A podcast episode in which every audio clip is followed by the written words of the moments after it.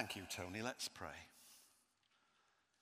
Lord, we've asked you to speak to us, and we've asked that by your Spirit we will be enabled to hear what you say. We pray that prayer again as we turn to reflect on your word. Amen. The first words uh, of Jesus recorded in Mark's Gospel are these, and it's almost like a text. You know how rarely I preach to a text as such. The kingdom of God is at hand. Repent and believe the good news. The first recorded words of Jesus in Mark. The kingdom of God, or kingdom of heaven if you're in Matthew's gospel, is the central theme of Jesus' teaching recorded in all four gospels. So I thought this morning that we'd spend a little time reflecting on the nature of the kingdom of God. First, I want you to notice that it is God's kingdom, not ours. When the disciples asked Jesus, How shall we pray? and we've prayed the prayer he suggests in way of response, he doesn't tell them to say, Our kingdom come or my kingdom come. It's your God kingdom come. And anybody who seeks to be Christ's follower needs to know and recognize that simple but profoundly important fact. I mean, it's obvious. It's God's kingdom. But taking that fact seriously in various areas of our life together and our spiritual life is actually very important. I want to look at two or three examples of that. It means that the church is God's kingdom community. In other words, if the kingdom is God's, it means that the church is God's kingdom community. So when the church worships, it's been a kingdom community. Of course it is. No Christian community can be a kingdom community, community if it doesn't worship. When it's breaking bread, as we'll do next week, it's been a kingdom community because it's doing what Jesus, its Lord, told it to do. When it's proclaiming the gospel of grace or proclaiming mercy or pursuing justice, it's been a, a, a kingdom community, etc. But there's a danger. The danger is this church as we know it and kingdom as we don't yet fully know it become interchangeable in our thinking. What I mean is that we begin to think that church as we run it, as we belong to it, as we attend it, is the kingdom of God, which is the wrong way around. If Christ's church, you see, is not being and doing the things of the kingdom of God, God doesn't turn round and say, uh, okay, everybody, I'll rethink what my kingdom is. What God says is, you pray to me, your kingdom come, then you run a community that bears no relationship to how I want it to be. Down the centuries, there's been a constant tussle between the life and tradition of the church and what's proclaimed as the kingdom of God. The 19th century theologian Albert Loisy famously lamented Jesus came proclaiming the kingdom, and what arrived was the church. So, attending church and belonging to a church can too readily be assumed to be living in the kingdom, when in fact it might not be. Let me use a, a, a very, uh, a very direct example to us. Please don't listen to criticism, that's not why I'm mentioning this. In the course of the last eight, nine months, we have refurbished both our fellowship room, the Emmanuel room at the back of the church, and at considerable cost, our chapel downstairs. And it's beautiful. And some of you have given sacrificially to make sure that that's been enabled to happen. They're lovely spaces. but they haven't of themselves brought the kingdom of God any nearer or any more fully until what goes on in them glorifies and proclaims and embodies the purposes of the kingdom of God. Until that happens, they're beautiful spaces. John Wesley once famously said, I regard the whole world as my parish. Uh, he was being a bit naughty because he was saying it in response to an Anglican bishop in Exeter who basically was forbidding him from being in any of the parish churches of Devon. And uh, in typical non compliance with any kind of Anglican authority whatsoever, John Wesley turned around and said, You might think you're the bishop of these hundreds of churches in Exeter, but I regard the whole world as my parish. In other words, I'll preach where I want.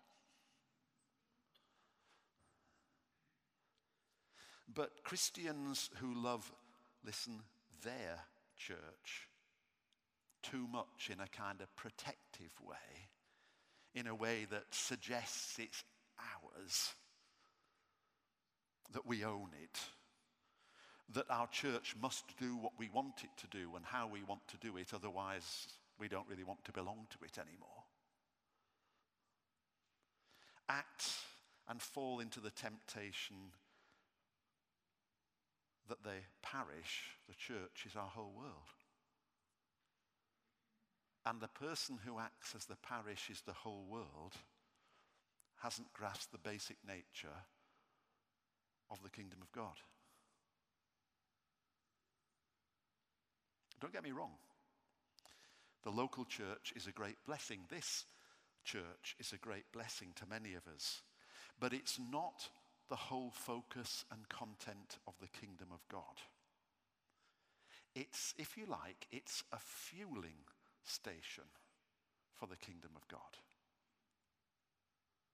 And Christian disciples are required to undertake the kingdom test every so often in their life, whether it's in the business of the church council or the business of their own devotions. It's a bit like you periodically have your blood pressure taken. What's the kingdom test? How healthy are we? Otherwise, almost inadvertently, a go to outward faith becomes a come to inward church. And at that point, we part company with the profound nature of the kingdom of God. So, the first rule of the kingdom eh, of God is that it's God's, not ours. And that means, therefore, the church belongs to God and it isn't ours, even though many of its trappings and beauty and grandeur has been entrusted to us. And therefore, moving on in our thoughts, if the kingdom is God's, God chooses who is admitted to the kingdom and on what basis? Well, listen to that because it's very important. If the kingdom of God is God's and not first and foremost ours, then it's God who chooses who's admitted to the kingdom and on what basis. Now, our text, if that's what it is, tells us the basis. Jesus came preaching the kingdom of God and said, Repent and believe the good news. Do you know that only the kingdom of God runs on righteousness?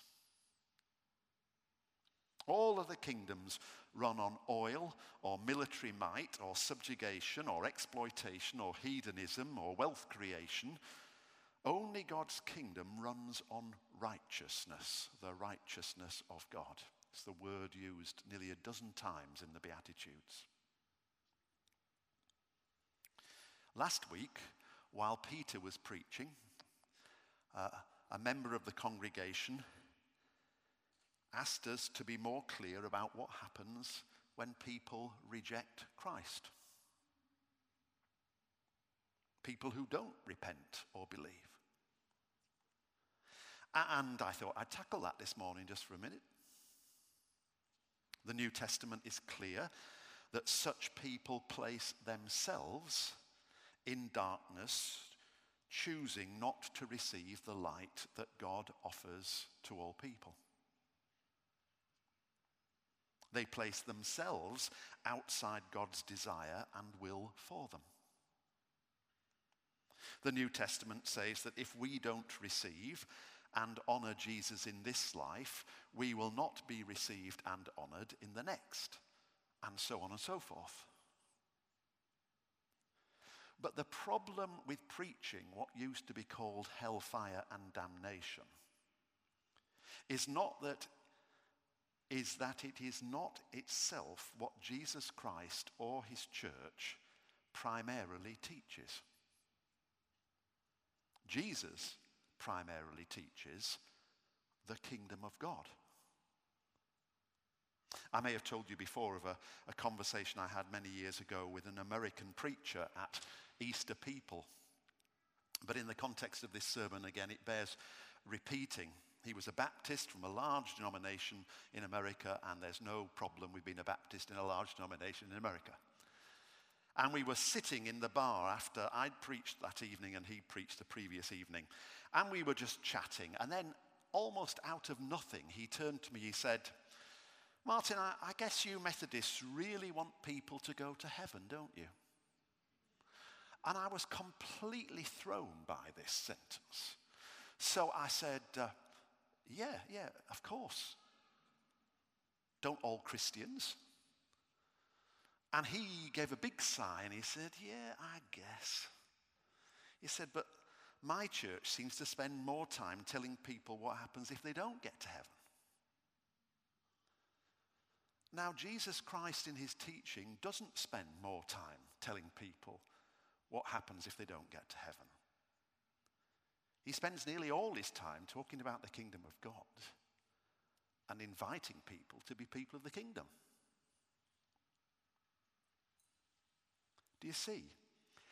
It's not a case of whether you believe in hell or not, any more than whether you believe in heaven or not. It's what we are asked to be about by our Lord. And he asked us to be like him in word and deed, and his primary words and deeds were all about the kingdom. Our doctrine of evangelism doesn't determine God's plans for humankind. Our preaching doesn't decisively mark out who belongs to the kingdom of God and who doesn't. That's why I love that picture in the book of Revelation. I use it quite often in this congregation because you remind me of it wonderfully. That picture in Revelation of people coming from the east and the west and the north and the south and gathering as this great global community on the great plain before God and the Lamb and singing the praises of God. It's a wonderful picture, but it's also a very challenging picture. Why? Because of the sheer range and variety of who's actually there. And they hold only one thing in common they have made Jesus Christ their Lord and they've sought to follow him. And in so doing, they have connected themselves, mind, body, and soul, to the purposes of the king and the purposes of his kingdom. Remember that old joke where Jesus shows people around heaven and they come to a room with the door closed and he goes, shh, as you walk past. Why? Why do we need to be quiet? That's the strict and particular Methodists in there. They think they're the only ones here. You've heard it. Why does that, vote, uh, that uh, joke get constantly recycled? Because we recognize its fundamental truth. The kingdom of heaven is going to be full of people whose faces we know. And many of us who have lost loved ones are so looking forward to the fact that somehow, in some way not fully known, but in a, a trust wholly hoped for, we will somehow be reunited with them.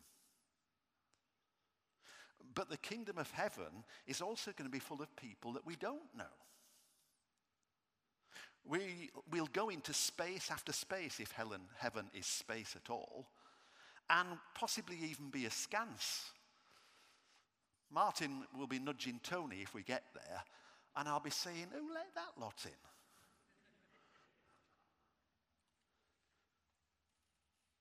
And Jesus, the Lord in heaven, the Lord of heaven and earth, will turn round to Martin and Tony. He'll say, They're here because I invited them too.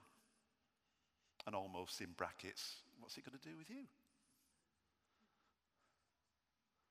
So it's God's kingdom, and therefore the kingdom of God, the church is God's, not ours, and therefore the membership of the kingdom is God's choice, not our choice. And the next part of the thinking is therefore so if it's God's kingdom,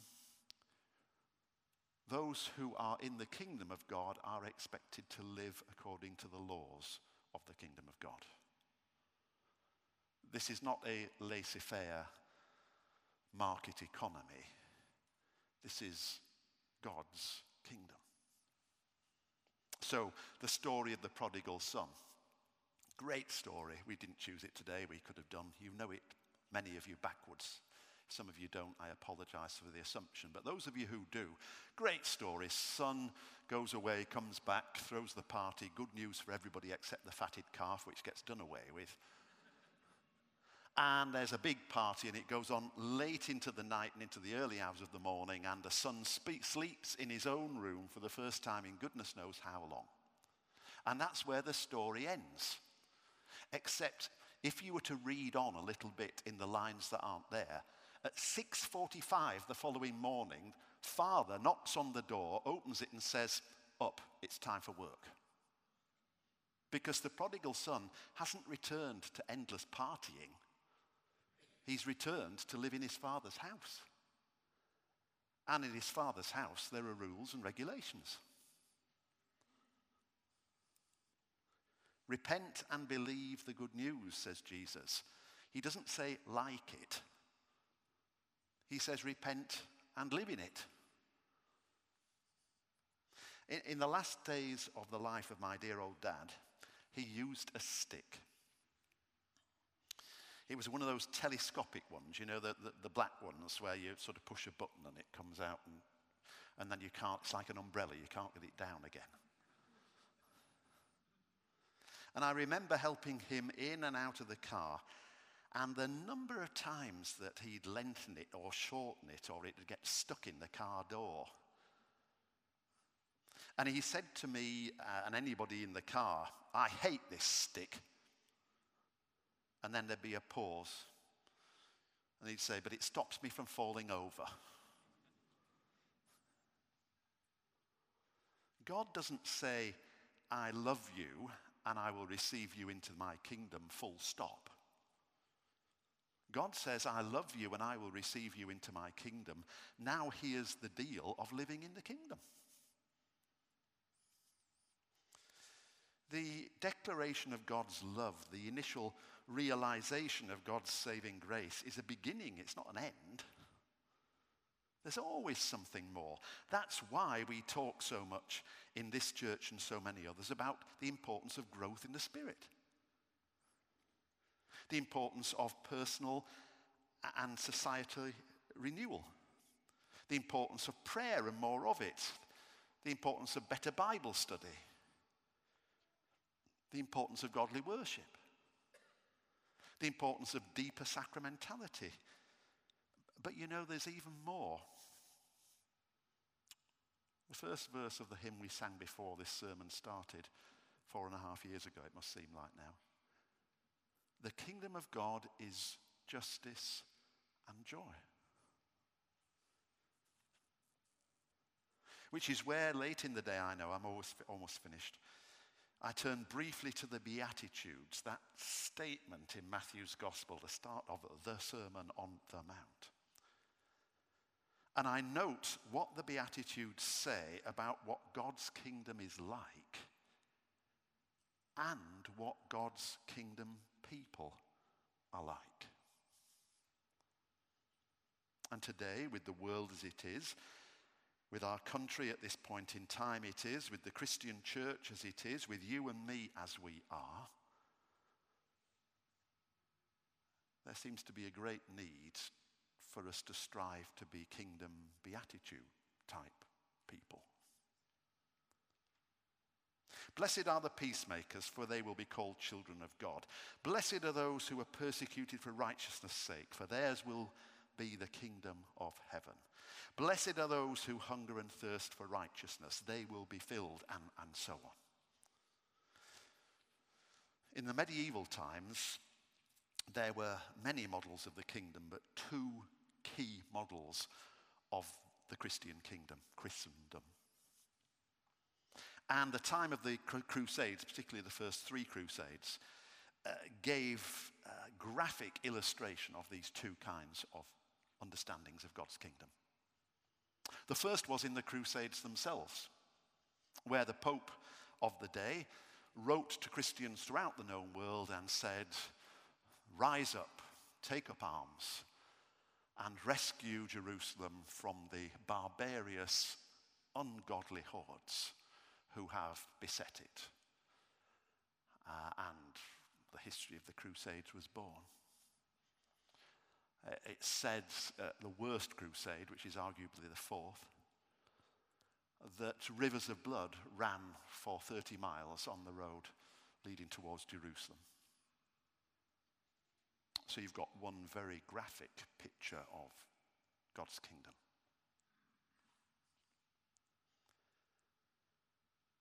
But if you read the story of one of the monastic orders, and particularly a person called Ramon Lull, L U L L, who was high up in this order, he used to accompany almost as kind of Pacific non fighting forces the villages that the army had gone through, that had raped and pillaged and left whatever it was.